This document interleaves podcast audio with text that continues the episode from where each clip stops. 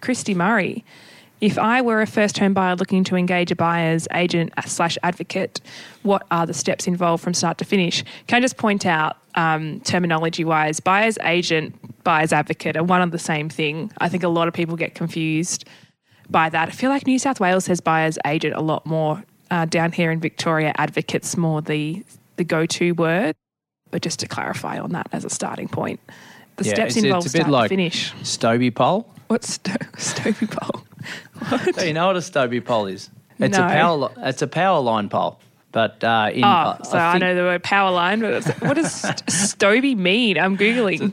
it's a Stobie line pole, a Stobie pole. So I think Oh. it was Adelaide where I learnt the word Stobie.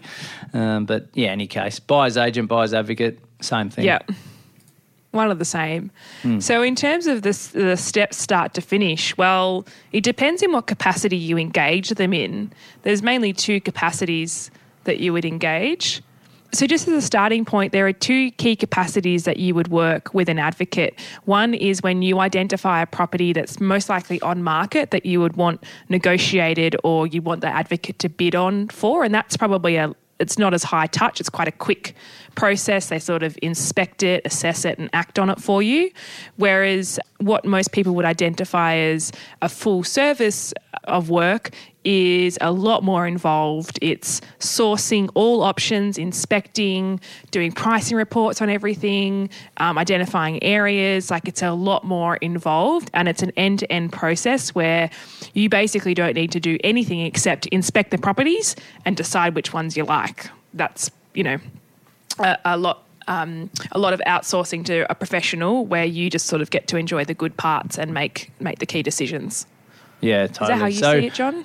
I I think um, is Christy saying first home buyer as in I'm going to live in it. I want to to make it my principal place of residence in the short term. Yes, yeah, Yeah, yeah, yeah. specifically first home buyer. Okay, so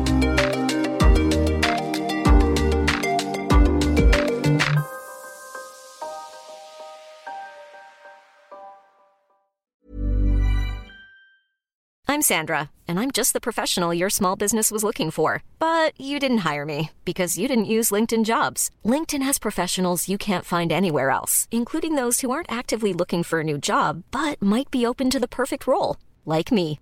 In a given month, over 70% of LinkedIn users don't visit other leading job sites. So if you're not looking on LinkedIn, you'll miss out on great candidates like Sandra. Start hiring professionals like a professional. Post your free job on linkedin.com/people today. Yeah, look, essentially, there's a, there's an element of emotion and a, an element of logic and research. So the buyer's agent brings the, the research and the logic into it, and the and the owner Christy brings the emotion. This is what I want. This is the locations. These are the these are the things that I prioritize in my in my place. This is what I need, and then jointly you go about it together. But essentially, the buyer's agent is doing the the heavy lifting for you, and uh, and you're, as you said, inspecting the properties and saying yes, no, or otherwise. Yeah, and ultimately you own the property, so you would sign any legal documents related to the property. You know, it's your decision as to what you purchase, but that advocate or agent is very much there to be the voice of reason, and in many cases steer you away from some pretty big mistakes, or at the very least educate you. If you really like a property, but you know, there's a couple of key things wrong with it. It's outlining all those things that are wrong, so you're making a really informed decision. Yeah, absolutely. And and we do the occasional owner occ, but a lot of it is investing. But you're more in that owner occ space, Emily. Do you have to find that balance between emotionally, this is what I want to live in, and I'm the one paying for it, versus you coming in and saying, well. Actually, no. I think this is a dog's breakfast because of X, Y, Z. Yeah, very much so. Um, so we strictly just buy places that people live in. So a lot of emotional uh, drive in there. There's only been ever one client who went really against my advice um, and bought something that, don't get me wrong, it wasn't a bad property. I just thought there was another property that would have been better. Now they made the decision and they still stick by their decision. They love the property, and that's that element where you know it's their personal preference of what they want versus my professional opinion of what could be better.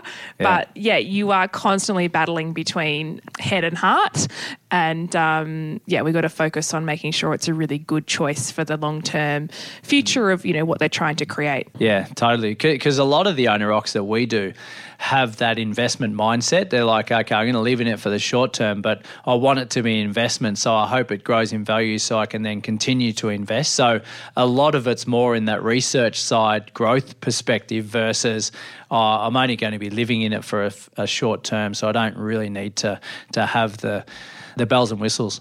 Yeah, for sure. Always a balance. And I think understanding the purpose of your purchase is the first question I always ask. What is the purpose of this purchase?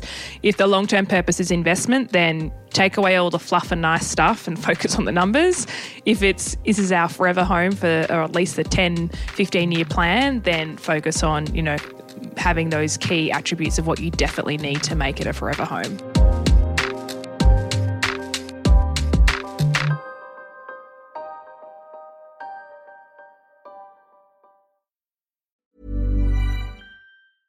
Even when we're on a budget, we still deserve nice things. Quince is a place to scoop up stunning high end goods for 50 to 80% less than similar brands.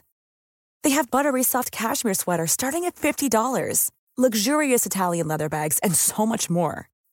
Plus, Quince only works with factories that use safe, ethical, and responsible manufacturing. Get the high-end goods you'll love without the high price tag with Quince. Go to quince.com/style for free shipping and 365-day returns.